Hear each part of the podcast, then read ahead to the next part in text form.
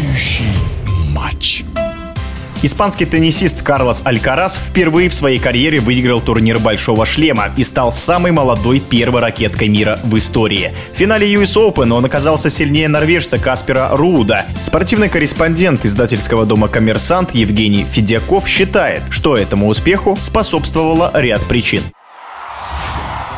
Безусловно, это для тенниса, в принципе, историческое событие. А поскольку теннисисты в возрасте 19 лет у мужчин от турнира «Большого шлема» не выигрывали с 2005 года, на US Open это не случилось с 1990 года, а первых ракеток мира в таком возрасте вообще еще никогда не было. Но о причинах такого взлета Алькараса в этом году можно, наверное, рассуждать долго. Здесь и природный талант его, безусловно, и условия, в которых он развивался. А, напомню, что отец Карлса, в принципе, сам играл в теннис и сделал все, чтобы его сын очень рано выбрал такую чисто уже профессиональную стезю и нашел ему очень хорошего тренера Хуана Карлса Феррера, который сам был первым в мире в свое время и отличался такой очень умной игрой. И вот эти все эти факторы сейчас сложились в кучку ошибку и вывели этого испанца на первое место. Его игра потрясает воображение э, многих таких очень опытных специалистов, потому что Алькарас умеет на корте все. Он умеет из задней линии атаковать, и защищаться, и крученные удары, и плоские, и у сетки он очень хорош. Реакция великолепная. И эти вот укороченные удары, которыми он всех замучил, по-моему, на этом US Open.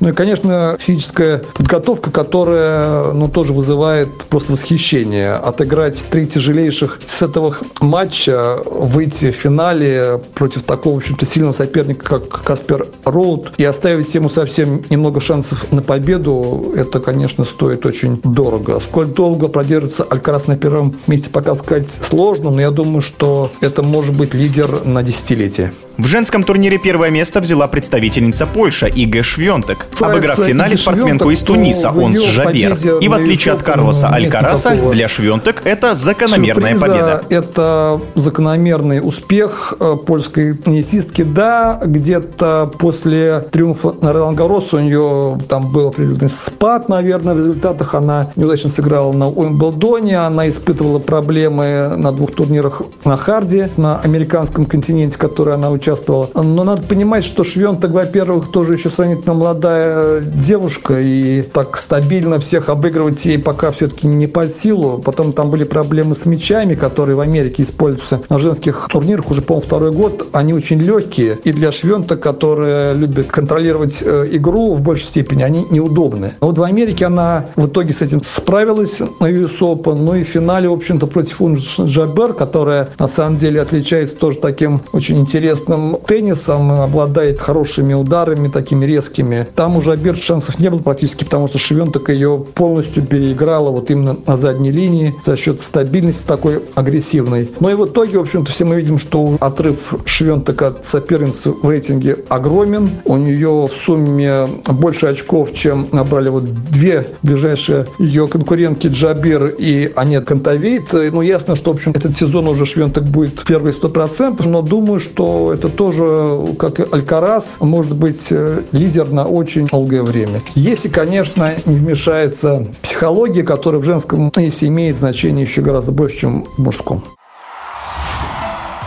В эфире радиодвижения был спортивный корреспондент издательского дома «Коммерсант» Евгений Федяков. Решающий